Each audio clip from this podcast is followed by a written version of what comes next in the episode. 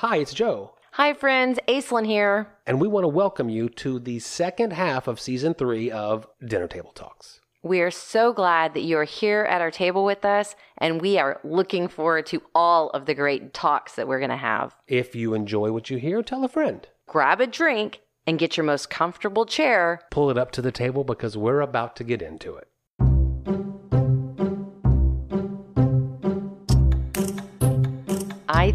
That it would be really, really, really cool. Yeah. I'll do an Instagram post where I ask, Where are you from? Listeners of the podcast, go on there and tell us where you're from. Do you understand what I'm asking for? I totally do. A couple weeks ago, I looked up how many, you know, yeah, yeah, yeah, yeah. see if we had any Ukrainian listeners. Yes, that was exciting. So, yeah, that'd be great to know. I just want to know because I know that it's starting to like shift to where there's more people that are connecting with us somehow from other places. I know personally with my own gardening stuff, of course, I'm hearing things from people from different places. Got into a conversation with a lady from Dallas just the other day about gardening and timing and things are different there than they are here, but it's still in Texas. Right. I'm curious about who's picking up on the podcast. I want to know where you're from. I'm going to interrupt you because we have a lot of Please do. I was just wondering. we have a lot of housekeeping to do. Yes, yes. Ha! When did we become a podcast with housekeeping? Exactly. I okay. The first We're thing, not very good at housekeeping, by the way. I mean, we get it done, but it's not what we want to do. the first thing is the dinner table talk salon. All right, all right. So if that's the housekeeping, then here we are, an opportunity to discuss something really cool rather than an obligation to make sure that you know all of the things that we want you to still be involved in on the podcast. Because the Dinner Table Talk Salon, it's a big deal, you guys. Yeah. Imagine the podcast, but you're eating at the table with us. Right. And to be clear, we're not going to record the podcast that night. No. We're not wasting our time on that business. We're going to I wouldn't be able to enjoy time- myself. Yeah. That would be too much. Yeah, know. Well, it's just not, that's not what we're doing. We're recreating the actual dinner table where we created this podcast. We created the podcast at the dinner table with our children. I'm bringing my record player over. So if you come, bring a couple of your favorite records. So we're going to turn on the record player. We're going to create a soundtrack. we're going to serve up the delicious foods that we talk about. I've locked in two items. I don't want to tell you what they are yet. Ah, stay tuned. And we have described this a few episodes back. What is a salon? But basically, it's a group of people getting together for a long dinner with lots of interesting, educational conversation, an idea think tank dinner table. Which honestly, I think that that is what our dinner table was, which is the reason why we ended up starting a podcast that we call Dinner Table Talks, because that's what we create in our household and that's what we create with our friends. So here we are putting on the live dinner table talks. I'm getting really excited about it. Yeah, me too. And we're going to serve you some of those delicious farm to table foods that you hear us talking about all of the time. Okay, don't spoil it. Don't tell us what we're, you're, we're going to have for sure, but tell us the types of things you might throw out there for a dinner table talk salon in the future. The two items that I've locked down on, Uh huh. we have talked about on the show. Of course. I, I don't want to say anything. Oh, come on. Let's talk about it. Fried rice someday?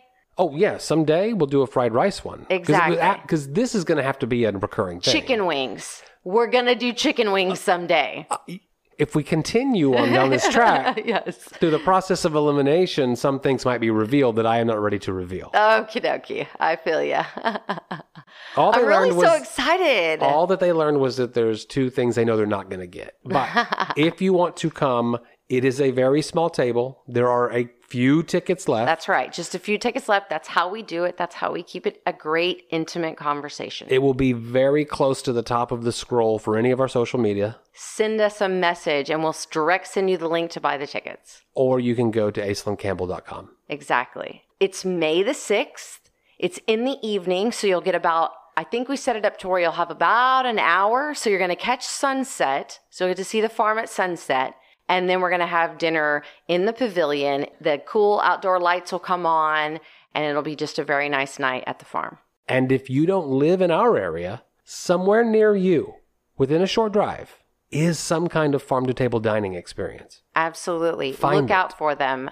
And if you happen to be wanting to go somewhere on a vacation, come to the southern coastal bend of Texas. Oh, come you to come Port. Aransas, to Rockport, come to Corpus Christi, and then make sure you time it perfectly with an amazing dinner table, farm to table, something here at Freedom Harvest Farms. Number two in the housekeeping department. Ah, there's more. Next week, we'll tell you the finalists in our Name This Chicken thing. Oh, we're naming a chicken. And this has been fun so far. I've really liked how people have gotten Fantastic into this one. suggestions. yes, I love it. I'm glad that we're putting it up for a vote so that I don't have to choose. Exactly. So if you're listening and you haven't given us a name yet, throw a name at us. Now, the main thing is on Facebook, but if you're not on Facebook, you can just send us a DM. Yeah, I'll put something up on Instagram as well, so you'll be able to see it over there too. Now, three episodes ago, we had the bright idea of raising some money for two local nonprofits. Ah, this turned out to be just one of those perfect like collisions, alignments of great conversations at the dinner table. It has changed a little bit. yes. It's going to be on your website, aislinncampbell.com. Yes. And we've decided on $2,022 That's the goal. in 2022. yes. So between now and December 31st, we want to raise $2,022. At least. Now we are going to split that money evenly between two local nonprofits. Yeah, because what you heard a few episodes ago was that we got asked the question like, if we had a certain amount of money, what would we give to a nonprofit and which nonprofits would we choose? And we had a great conversation, and Joe chose K-Space. Right. And I chose, of course, Grow Local South Texas because Grow Local South Texas, the Learning Garden, or anything that's involved in like local food, but whatever. All of those are super important things to me. But more importantly than that, I'm the founder of Grow Local South Texas. That means if I'm raising money for somebody, I'm raising money for Grow Local South Texas. And I'll tell you about K-Space. That's right. a contemporary art collective group museum. It is one of our favorite places to go. So, this is a really important one to us, and it doesn't really matter where you live. If you're listening to this and you support us and the things that we value, then help us out by throwing a few dollars towards the nonprofits that mean something to us in our local community. And if you do live near us, what a fun way to donate to these two great groups. I know, I love it. I love it. I love it. Housekeeping is over.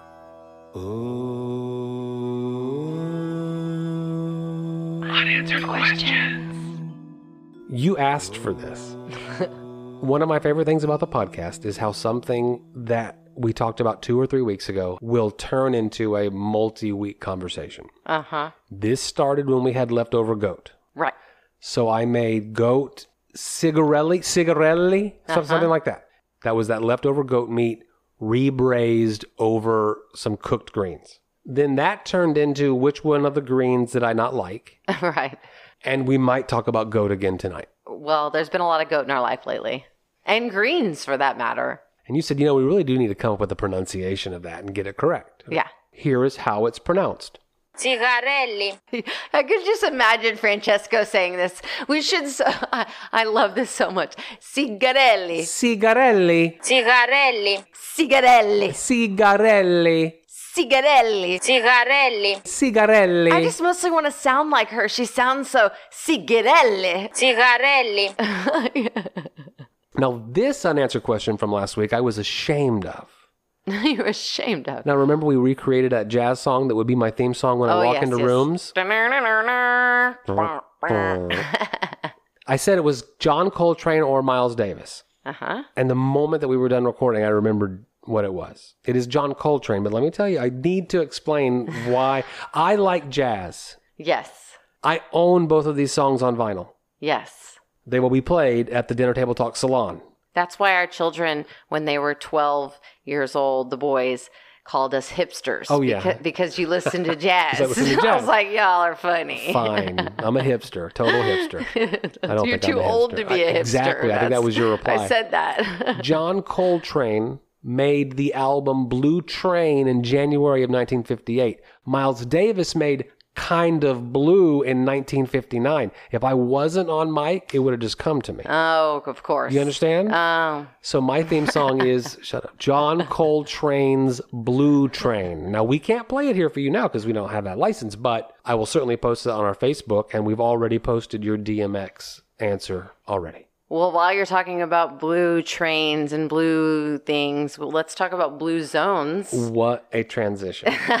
Good job, me. we were talking about how Cretan cuisine, ingredients, and preparing methods that have been used on the Isle of Crete, which is the healthiest place on earth when it comes to lack of disease. Now, you mentioned a term last week Right, that the I blue zones. I'm not familiar with it. Yes. I am yes. more familiar with it now.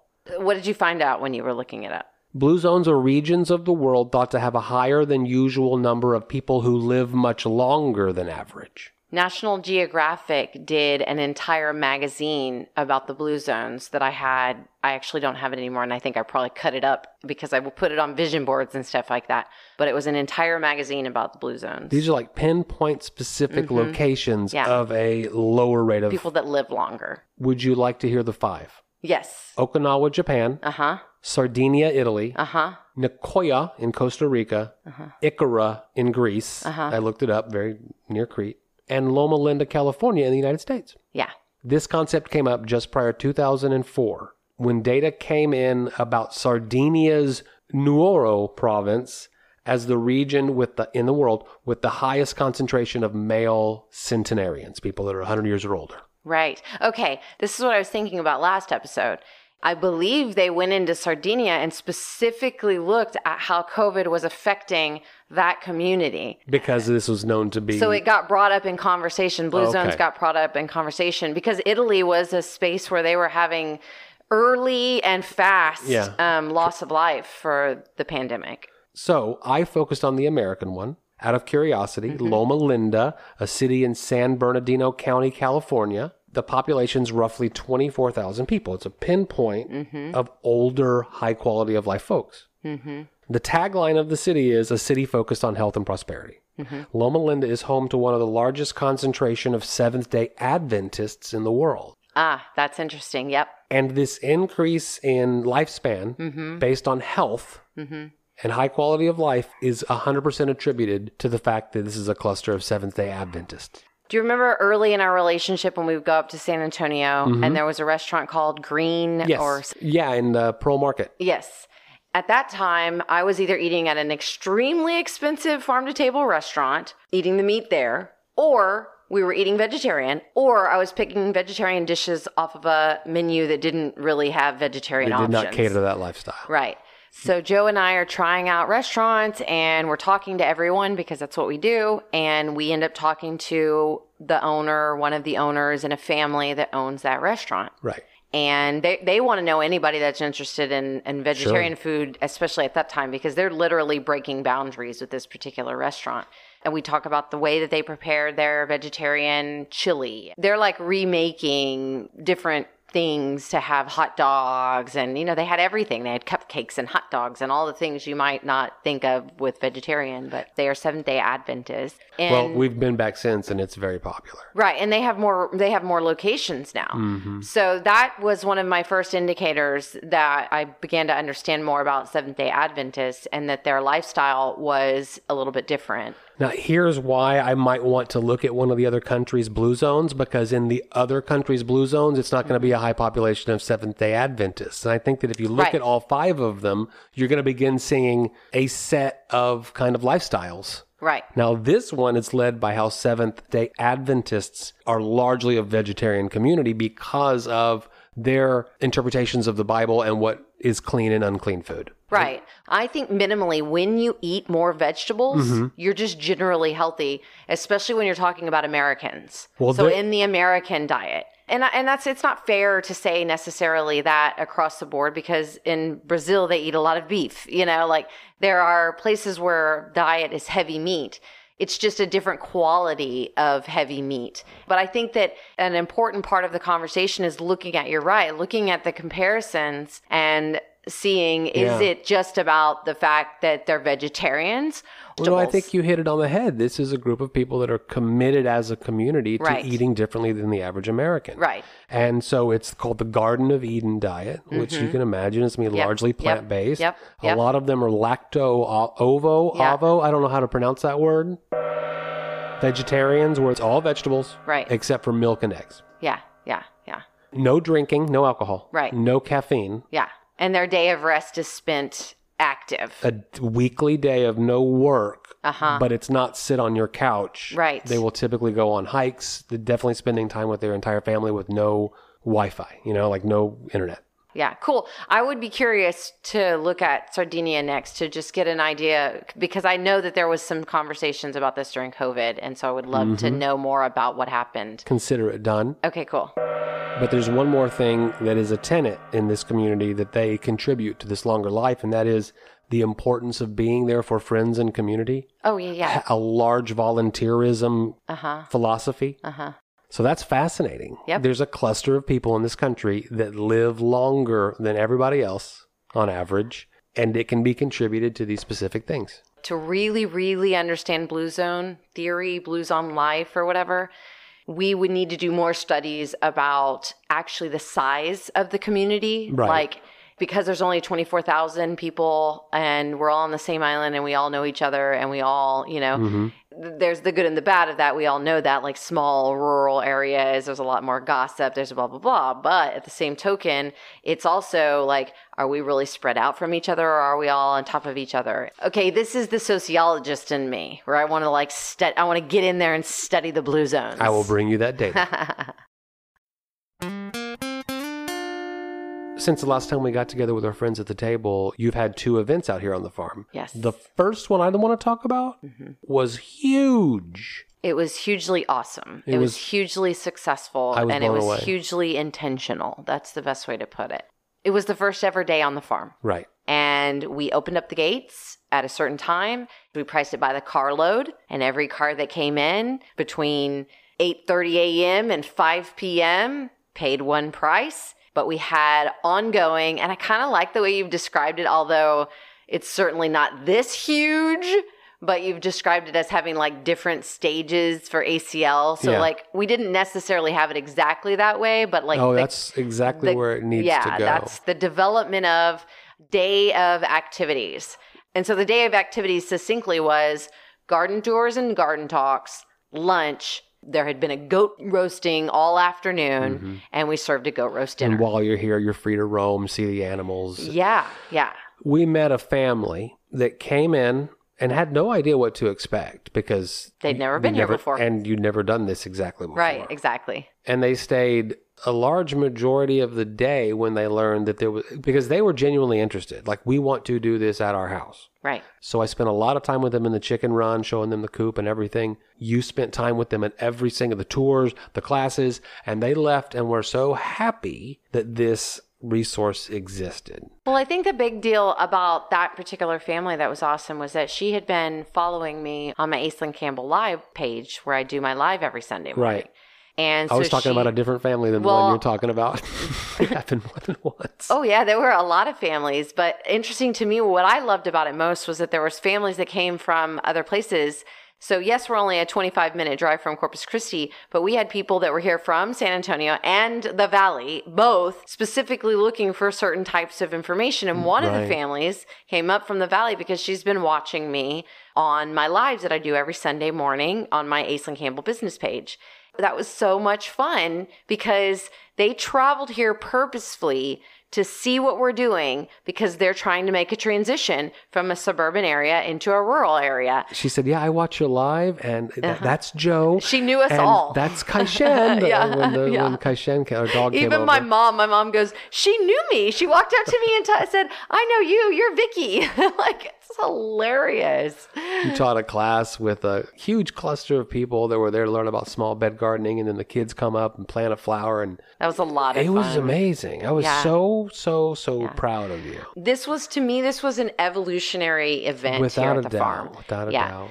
And for those of you that have listened to the podcast since the beginning and you kind of know the transition because you know that I was the executive director of Grow Local when all of this started. And then I transitioned and then I left my job and then I changed and then da da da da da. Right. And then we moved out here and all of that stuff. So you've gotten to hear the process of me going from being the executive director of a nonprofit that was actually here that day, which is another whole like amazing touch on the cake of awesomeness that was that day. Yeah, Getting- we didn't talk about the farm stand. And Oh yeah. Fa- Oh, we're gonna talk about that because I want to have conversations about the farmers. Because now I'm in the farmer circuit again. Like I'm having farmer conversations, and it's real, and it makes do me you feel use good. that voice? Um, I do a little bit Okay. because I want to make sure they know I'm real. I'm real. I'm real good at you it. say so. Oh, I loved it so much. But I have had a lot of nerves about event planning. Especially about the first big ones. know. Yeah, yeah. And I I've been planning events literally since I was very young and putting things on and starting up events and doing these things, but That was a big literally. literally. you and I have planned so many events together. We have our rhythm, we have our method. But I don't want to necessarily, that's the thing I was going to say about evolutionary. I'm trying to transition myself. I've even told you the recent days, I'm trying to control my central nervous system. I'm trying to actively, intentionally move through these events at the farm to create the most special, welcoming environment for anyone that wants to come out Inclusive, and, yeah. and see it for real. See regenerative agriculture occurring. See people living on a small homestead, raising animals, raising food, feeding people. With more and more people, I mean, I, I encounter having a desire to move there. We were at um, one of our little haunts, a little place we get a snack on the way home. A couple comes over we hadn't seen in a long time. Yeah. And, you know, let them know we'd moved and everything. And God, they had so many questions. yeah, before you know it, we're talking about everything. Yeah, I, I want to do chickens in my backyard. Right. There is no reason for you not to. Well, how do I know when to harvest my potatoes? You know, it's like they people have the these kinds of The doctor is in. What's They this thing on these my ki- elbow? They have these kinds of curiosities, you know, and Yes, and and there aren't a lot of options where you can see it like that. Well, especially here, which is Yeah, one of the things that really happened that was cool. Like, A, you've got people that have driven down for events from San Antonio, from Rio Grande Valley, but also we had this family drive over from Corpus Christi, so a Mm-hmm. 25 minute drive. And he tells me that he's involved in Battleground to Breaking Ground and he's looking for a farm to work on. And it would be a heck of a lot easier for him to do his hours that he needs to do for that project, for that program at a farm that's 25 minutes away rather than a farm that's two hours away. What is the program? Battleground for Breaking Ground is military, active military usually, or even veterans that are transitioning from the battleground to agriculture. Oh, interesting. So it's a federally funded project, Oh, and okay. they basically teach them. They're young farmers. Oh. They call it young or new farmers is what they consider them, but they're new farmers. And they're teaching And regenerative? So they're teaching all kinds of things. That's they're teaching small and homestead. Mm-hmm. Okay. But it's also a matter of like what you want to get involved in. Because I'm sure that there's battleground and breaking grounds where you are getting involved in larger scale commodity production if that's the kind of agriculture you want to be involved in I'm with you. to have Jaime Bustos and Andrew Edelin, both local farmers out here, talking about farming, looking at what I'm doing, and then this young active military family coming here to see so that they can go, okay, well, we could work this into our program and we can be a part of this because back when I started down this road, there was no education available. If you wanted to learn anything about permaculture, sustainable agriculture, regenerative agriculture, organic agriculture, you had to go minimally six to eight hours away. Hmm. Or truthfully, you might have to go fly to Oregon or California, parts of New York State, and stay there for like six weeks straight. And when I started down this road, I was a mother with two young children. Mm-hmm. So I had to learn with my hands in the dirt. As the years have gone by, we now have these things available because there were people that were willing to put the flag in the sand. And the fact that we were getting it two hours away in San Antonio was a big deal to me a few years ago. Right. But now someone coming out and saying, you're 25 minutes away. And then I start thinking, okay, Jaime Bustos, Andrew Edelin, Sarah Shrubar, all the families, uh, Turkey Hollow. How do we get everybody with some battleground to breaking ground people at their, because we're a military community. So how do we get the connection going there? How do we start developing some Creating of uh, those programs? opportunities even in addition to this one Absolutely. so that people don't have to drive two hours Absolutely. to do So the that- meat part or the, yeah, I'm with you. this was a real struggle for me when I started down this road. It's actually why I ended up doing what I did because it wasn't available. So we had to build the network. It wasn't just Corpus Christi, and Corpus Christi is still fairly small. Luckily, I was involved, and I'm going to give myself a pat on the back for that. Luckily, because I have a big mouth, and I made sure that the people that were in Rio Grande Valley and in San Antonio that were going to have a little bit more money available to them to do these types of things. We're going to grow fast so that Corpus Christi could exist right in the middle of it, trying to keep something going so that at someday our people here don't have to drive two hours, three hours, or fly for six weeks to Oregon or something ridiculous like that. Whew. I know. It's an exciting time for me. And I was purposeful about it, Joe. I set intentions to have the kind of day that was exactly what the right people that needed to come for that first event, everyone was going to benefit from that day. And It was a good day. I believe that everyone that was here, whether they were here volunteering their time, because there were people that did that, or paid for a meal, or brought their farm products to sell, I believe that everyone that was here benefited in some way. We've talked about our long lunch clubs and farm to table dinners that we've done out here. You know, the salon coming up will be a fusion basically of those two things. There is an expectation when you come that farm to table food will be available. Oh, and yeah. I thought you did it perfect. It was Yeah. a add-on lunch, Yes. optional. Yep. Bring your own lunch, whatever. Yeah. But if you're out here We've got lunches. and an add-on dinner. That's That was the goat roast that we talked about a couple weeks ago Yep. was the test run for this dinner. Exactly. And it was a huge success. Huge success. You have talked about the courses in the long lunch club that you do every time Uh-huh. of the like spread of charcuterie. The tasting, the local taste is the always the first round Mm-hmm. at a dinner table event here. We've talked on the show about the concept of a plowman's lunch a couple Mm, yes. of times. We've explained exactly what that is. So you decided to offer a plowman's lunch. Yep. I said that this day was so intentional. Every piece of it, I was trying to think about if I was having to do that all by myself, mm-hmm. how would I pull it off? The idea of taking the plowman's lunch, which we do all the time, charcuterie board, the whole concept, and putting it into an actual box, a lunch box, like truly making an awesome farm to table lunchable for everybody that was here. And I had them all packaged up and ready to go as soon as people were here. And I honestly believe that that piece, so I had a little bit of a hard time selling it. People weren't sure, you know, what this was. But then when people got here and we were eating it, the ones that had it, because of course, if you were volunteering here and working your tail off and helping me out, I had a lunchbox for you. We met that cool couple. She was from the UK. Right. They Oh, that was a bought their fun ticket. story. They bought their ticket on the way here, Yep. and they got here right at lunchtime.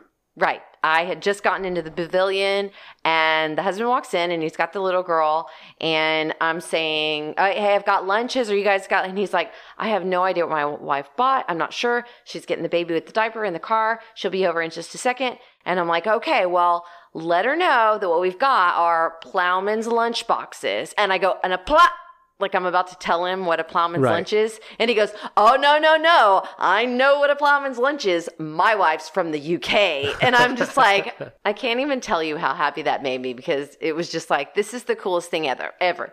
Th- So then he goes, I'm going to get one no matter what. Whether she's paid for one or not, we will pay for it. And I'm like, all right, so here's your lunchbox. So he takes the lunchbox, he goes, sits down. Oh, yeah, by the way, it comes with homemade strawberry ice cream when you're done with that. He's like, oh, his little daughter's eyes just get like as big as silver mm-hmm. dollars. She's so excited.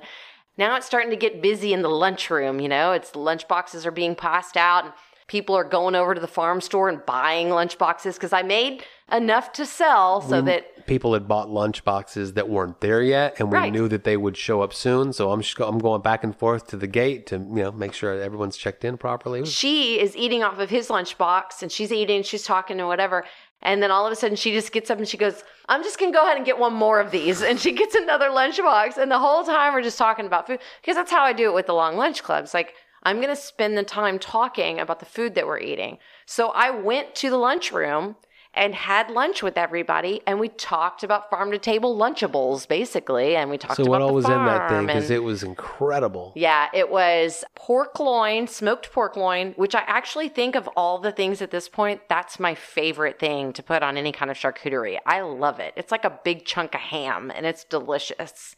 So that comes from Turkey Hollow. Then there was also some uh, smoked sausage from Turkey Hollow. I think it's beef. And then the last one was a venison summer sausage that we had had made here at the farm. Then we had the whole, the boiled egg, like you had mentioned. Right.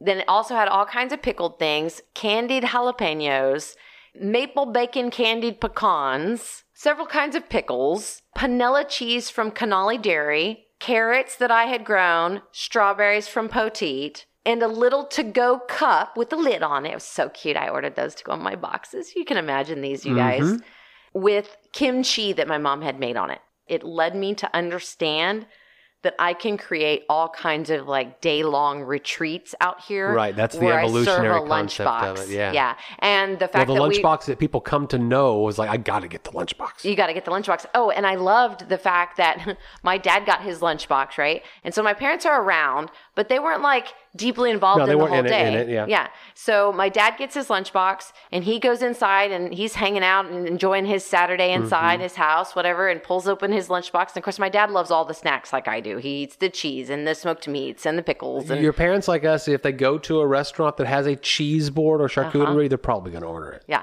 So he opens this thing up, and my mom was so happy to tell me.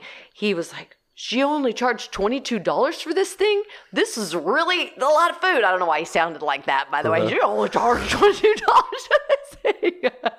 Anyways, you all, you, you all get the point I'm making. I was even daddy price approved. I did a good job. I was so proud of that lunchbox, and I'm so excited to be able to do it for the future. I've been talking about doing some kind of a mom's day event at the farm. I'm not 100% sure that it's going to come together this May because the yoga teacher that I want to work with, our timing isn't aligning. But the concept that we would do would be a mom's day on the farm where it's like yoga and meditation, and we still do some gardening classes, and then we have our lunch and we have our ice cream, and it's this really nice day on the farm where mom brings dad and teaches dad how to do homesteading type things or shows him what things actually look like. Does dad do yoga? Mom comes on out by herself and leaves everybody at home and does some yoga and meditation. Can dads do yoga? I think dad should do yoga.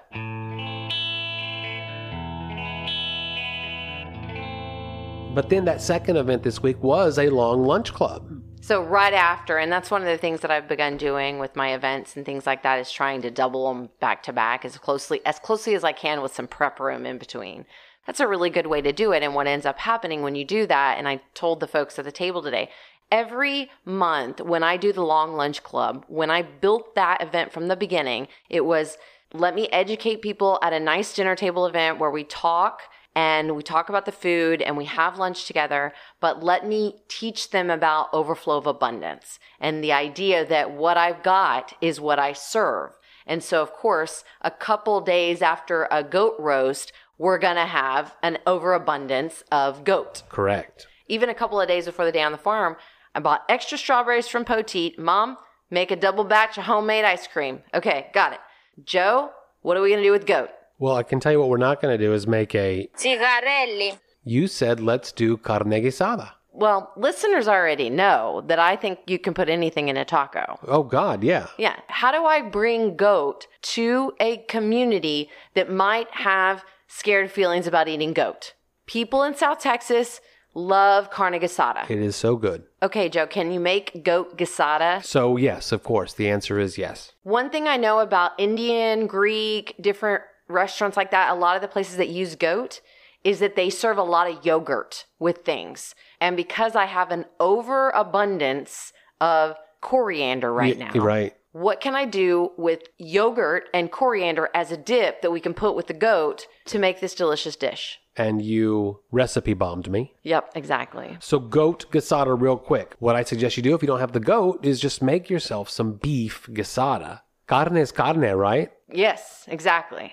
Beef, you use stew meat. I'm using the goat that came off the goat roast, leftovers. Mm-hmm. And I know it's got that flavor profile to it, which is not a Mexican flavor profile. So this is going to be an interesting kind of build. I didn't brown the meat for the entire time, but you're supposed to brown your stew meat, raw stew meat, with your onions and green pepper. I did the onions and green pepper and then threw the goat meat in a little bit later. Use tomato sauce or tomato. I use tomato. Use garlic powder or fresh garlic. I used fresh. Cumin, salt, pepper. I didn't salt and pepper it because it had been spiced prior to being roasted. Mm-hmm. Then I can add to. I can build, build, build. Yep.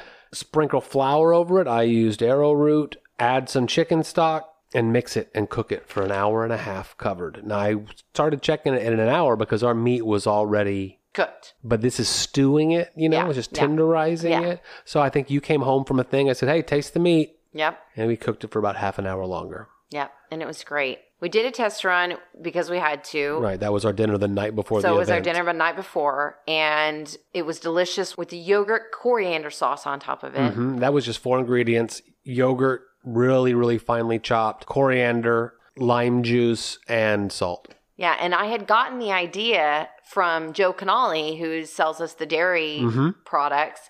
When I purchased the panela at the farmer's market, he said, You should try toasting that. Like a paneer it." cheese. Yes. So I did that on the tacos with some delicious lettuce that Jaime Bustos had grown and some of my beautiful green onion, green scallions on top of it. Nice. Served alongside with a squeeze of lime juice because that's the thing about goat. If you've ever got any fear, and I'm serving goat to people that are like probably not goat connoisseurs, add a little bit of tart, yogurt, lime types of flavors to it. And then on the side of that, I said, Can you do Spanish rice for me, please? Sure, Spanish rice is easy, but I had to make a big bunch of it because you had guests. Right. You brown your rice in oil. You're, you're frying the rice Mm-hmm. dry, like uncooked, until it's golden brown. Then you're adding your broth that it cooks in tomato sauce, salt, garlic, cumin. And I had thrown some onion and tomato diced into the rice at the end of the cook to Mm-hmm. cook that into it as well. Right. So when I'm testing the food the night before, Right. I've got my carne asada, goat carne asada taco, I've got my head on my hands awaiting your verdict. noshing the bites on that, and then I start eating on the rice. I think to myself literally, and then I say out loud, "You're not going to win any awards in South Texas with this Spanish rice." And with the absence of ego in my life, I just accepted that criticism, Well, knowing that it was accurate. know. It wasn't. This is what White gives man rise. can't cook Spanish rice. No, that's not what it is because I have cooked it successfully. But this is the kind of Spanish rice that you get in a Mexican food restaurant where clearly they're just adding carbs to the plate to make you feel like you've spent enough money. Right. It's not special. right. You said, But "Can I'm- you do anything to make this special?" Yeah. so at the end of the night, when I'm cleaning the kitchen and putting everything away, I put it in the biggest bowl that we have, Uh huh. and I add your cilantro salt, Uh huh. some garlic powder. You know, I'm trying to just give this Season a some kind bit. of zip. Yeah. Toss it, toss it, toss it, toss it. Put it in the fridge. I did not taste it before you served. it. Yeah. Well, apparently there was somebody at the table who said it was the best Spanish rice they'd ever eaten. So you actually got an award in South Texas for that Spanish rice. I was wrong. Do not deny my powers. you were amazing. Do I not love you. deny my powers. Well, it was a delicious meal. And of course, because we'd had the Plowman's lunch, at the beginning of it, we served the local taste. Right. Then it had this beautiful plate of carne asada and Spanish rice. And then we followed it up with a bowl of my mom's delicious homemade strawberry ice cream with those Poteet strawberries. Yeah, it's And, nice that yeah. there is a place in our area where you once a month can go get the exact kind of lunch that we travel two, three hours for often. breaking boundaries and that's what i saw with this day on the farm and the fact that we've been doing these farm to table dinners from time to time these long lunch clubs and that we're pulling off our dinner table talk salon on mm-hmm. may the 6th mm-hmm. You got to come. these are things that we wanted and that's that is literally the foundation of our relationship If you it want doesn't it? exist, don't wait build it. around in this community because it's going to probably take a while to get here. Make it yourself. And when we travel around and we look at all of those things and we say, can we do this in Corpus Christi? And then we come home and we do the ones that mean the most to us. Because somewhere out there in the ether, uh, floating around is a food truck that makes only pie. And coffee. pie and coffee. Yeah, that's, our it. food truck idea. Pie and coffee. Someone please do that. I do not want to run a pie and coffee food There truck. is no great place after a 7 p.m. movie in our town to go get an assortment of desserts and great coffee. So that's a food truck right there. Just pie and coffee. Just pie and coffee. Let's bring this episode home with our random question of the week. All right, I got a question for you. I have an answer. Somebody gives you a billboard space. Okay. What do you put on it? Freedom Harvest Farms. Stuff. I know. I was all of a sudden, I was like, duh, Freedom Harvest Farms. So take that off the table as an option. Yeah, I uh, noticed that the farmers market in Victoria The Golden Crescent Food Bank started that farmers market a few years after I started the downtown farmers market. So mm-hmm. their market manager and the person that's in charge of that has been in touch with me all of these years. And I noticed the other day that they got a billboard Okay. everything about what they're doing with their marketing over the last 24 months that I've seen is like on point and they are growing a massively good farmers market in Victoria. And I told That's her the kind of area when I that, said that. billboards would work. Yeah. well, yeah, no, here billboards would work as well. Yeah. You had to just get it in the right strategic place. But the way that you sell a farmer's market is put a billboard as close as you can to the farmer's market and say, every Saturday or every Wednesday, farmer's market, so that anybody that drives into your town, especially in a tourist community, knows where the farmer's market is. Many years ago, our big town got a digital billboard that's like a big PowerPoint slideshow, mm-hmm. And you pay for a rotation. Mm-hmm. So the guys in town that own two of the biggest music venues purchased a large rotation, but then sublet out some of their space. So you could go in and get like basically billboard by the day or by the week, and you could pay for a very small share. And I did that personally for when I had that radio program. I took a picture of it, and I thought to myself, "Ooh, I made it." Uh, so I thought to myself, "What a cool thing to have, like to like a nonprofit or something that in my in my mind always goes to nonprofit on these that sublets out a portion of that and then sub sublets it out to local nonprofits because I would put a grow local that go to the farmers market. I would Yeah. put K-Space, you know, to talk about the ones that we're doing the fundraisers for, but the, the local plays, I mean, that kind of exposure would be big. So I think I would share it with local nonprofits is my answer. If it's not the farm. If if I'm being completely honest, I'd like for you to be. I actually think that the podcast is the one that should go up there Ooh. because that's one of those things. It's like, oh, we're driving into Corpus Christi. What uh, what does Corpus Christi offer you? Oh, they have a podcast. Yeah. Oh, that's fun. I'm going to listen to that. I listen to one podcast because it's Corpus Christi and I'm in Corpus Christi. Whatever. I'll ask the guy if we can do that for a day. Maybe we could do the fundraiser on the billboard for dinner table talks. That'd be kind of cool. Raise a bunch of money.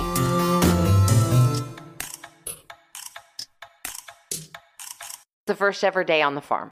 Well, thank you so much for listening to another episode of Dinner Table Talks. We will be back next Monday with a fresh episode. In the meantime, Hit us up on social media, send us an email, DM us, whatever. We want to hear from you. and we hope that you're enjoying the episodes as much as we enjoy creating them for you.